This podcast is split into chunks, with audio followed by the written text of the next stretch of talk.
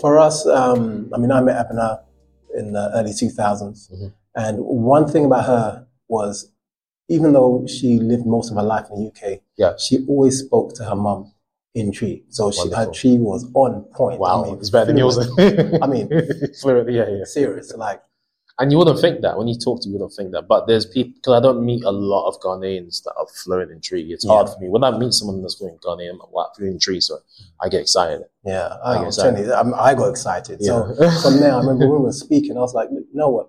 It's important that we pass this on to the children because for me, I, I can see the void. Like, you know, around the time when I met Abena, Yeah. I couldn't speak. I could speak Fanti a little bit. I knew house words. So if it came to like, you know, go and tidy your room, Yeah. go and cook some rice, you know, sweep the floor, I, I can understand house words. But when it came to full conversation, proverbs, idioms, I was lost.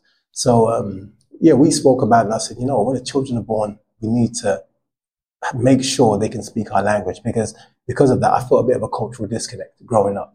And I didn't want them to have that. I didn't want them to feel part British, Yeah. or well, part British, but not really British because, you know, you have a history, you have a, a culture and your parents came to the UK and not to be on the other side where you go to Ghana and people say, oh, Bruni, or, you know, you're a foreigner Yeah. and just be somewhere in the middle. I, I wanted them to feel like, you know, you are fully Ghanaian and, and don't be confused about it.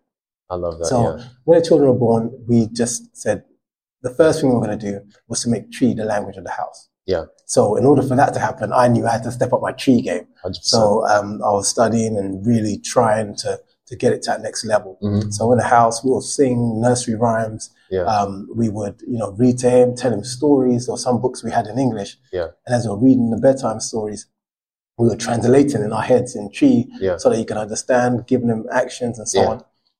You know, fast forward a few years, that they could speak Twi, they could read it, and they could write it.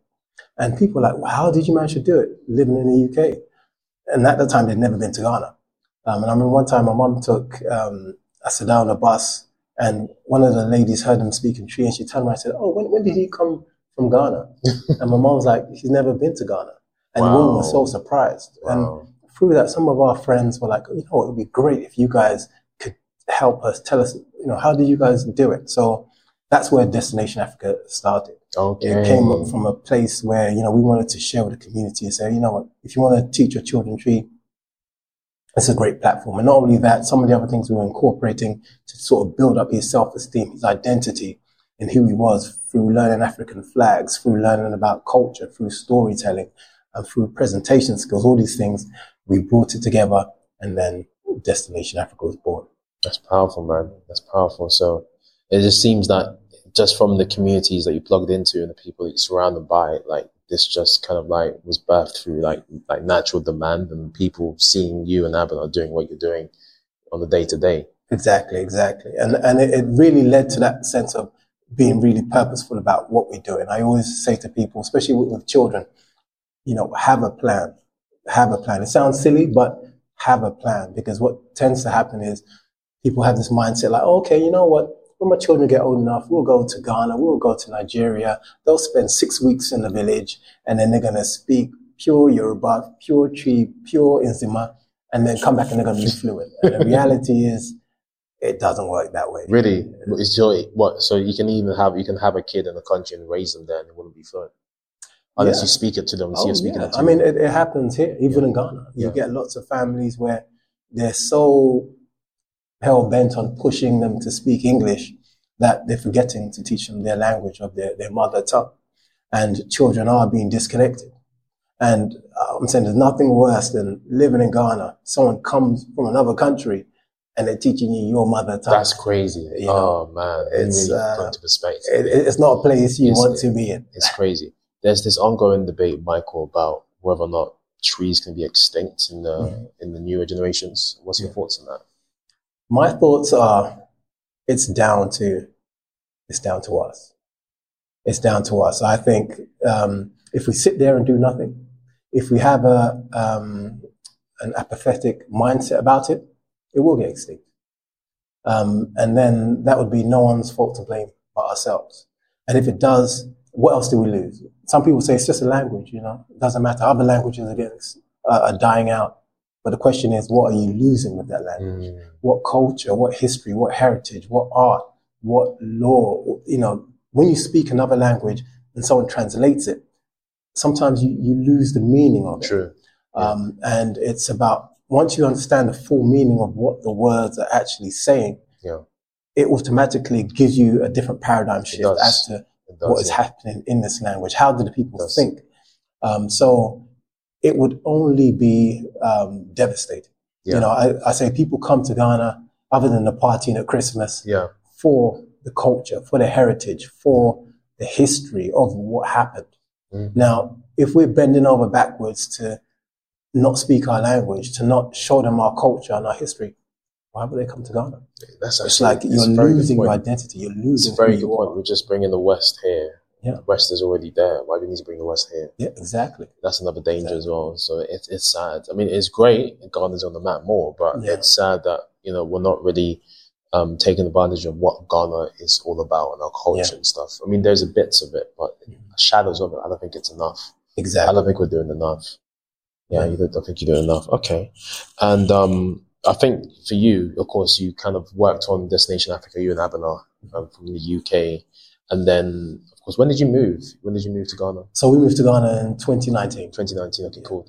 That year, yeah, it was just a it was just a pivotal year for a lot of Oh, people. man. man. It was a year a lot of people moved, and a lot of things happened. The year of return, of Yeah. course, um, and then you guys wanted to kind of launch it within Ghana as well. Was that Yeah. the plan, or it just happened? So it was always a plan. Once, Okay. once we decided we wanted to move a few years before, um, we were just putting things in place, planning, hope, you know, just strategizing. And then COVID and everything else happened and it Yeah. happened quicker than, Yeah. to a certain extent than, than we planned for. But sometimes you have to roll with the punches. Yeah. Um, so since we've been in Ghana, we've, Mhm. we've had uh, multiple terms, multiple classes. Yeah, Um, we, we ran classes at the Legon Botanical Gardens. love We done we done some online. So you know we had the UK Destination Africa family Mhm. join in online, learning to cook jollof. Um, I love that, know, man. Chiche kulen. It was Yeah. it's been a lot of fun. So we so far we sort of were merging the face to face classes with the online ones, Yeah, and now we get to that place where we're about to release our academy shortly. yeah. We'll get back to that. Um, we're definitely going to talk about that. Why Destination Africa if there's a lot of um, focus around Ghana? So Destination Africa is, I always say it's part of who you are. It starts from where you are. So in, in the UK, one of the first things we did was to teach Twi because that was a language we knew. Mhm. Um, but even though we were in the UK, it wasn't solely a focus on Ghana. It was a focus on Africa, or we would have called it Destination Ghana. Um, so when people came, it wasn't just Ghanaians. Okay. Oh, yeah. we had- non-Ghanaians coming as well. Yes, we had Mm. Nigerians, we had Tanzanians, we had South Africans, we had those from the Caribbean, we had mixed heritage um, families. We even had Turkish and Canadians, Whoa.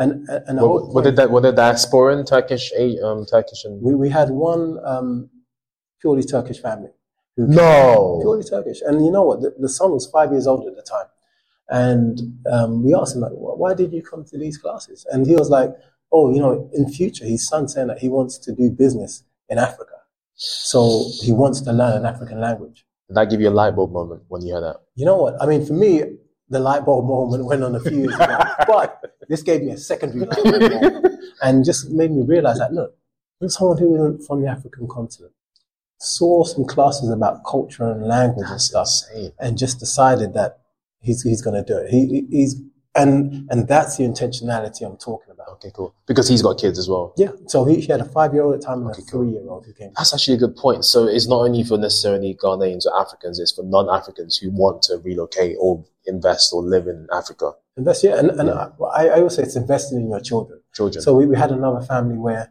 um, mixed race child, Mhm. um, British or English heritage, Yeah. and the parent, the, the father was was Nigerian, Hmm. but he didn't want to teach the children about their culture. Mhm. Didn't want to teach them about their language. So she she saw Destination, found found us, signed up, joined it, and said absolutely loved it. And she said she wants her child who's of mixed heritage to know equally about both sides of the family. And that's the that's the intentionality I'm talking about. That's that for someone on the other side to to do their job and more, you know, it should really be the parent from that side to to say, you know, this is important to me. I need to do it um, for my child so that they know both sides of their identity, Ooh, I love that. which doesn't happen very often. And something I've realized in patterns is wherever there's normally, and I, I, I- might get shot down for this, but wherever there's a say an African parent yeah, and another uh, a a parent from another group, whether it's Yeah. European, whether it's South American, whether it's Asian, yeah, the parent that is non-African is, is more like the the dynamic of dominance is with, with the non-African. true. So if there's French and African, Yeah, they're more likely to know the French than they are to know the African language. If they are Asian, if Yeah. they are uh, Malay Yeah. and any African country, Yeah. they're going to know Malaysian. If they're Spanish, Spanish will be the first language. Every now and then Mm. it's the other way around, but in the majority, and that's because our intentionality to teach our children our culture and, our, and their identity isn't there. and then this is where Destination African comes in, really Exactly. to really push push that envelope and to really kind of balance out Exactly. that um you know that area. This is very very powerful, very very very powerful. Honestly, like I never thought about it that way. Like when you just told me that even non Africans trying to you know come into you to your to get involved with your platform, so they can pass these values onto their kids and Yeah. you know and to learn a bit more you know about Africa and you know how to kind of like integrate the family into the country into the continent. Yeah. I think it's really powerful stuff. So of course, so now, so so of course, move to Ghana. Destination Africa is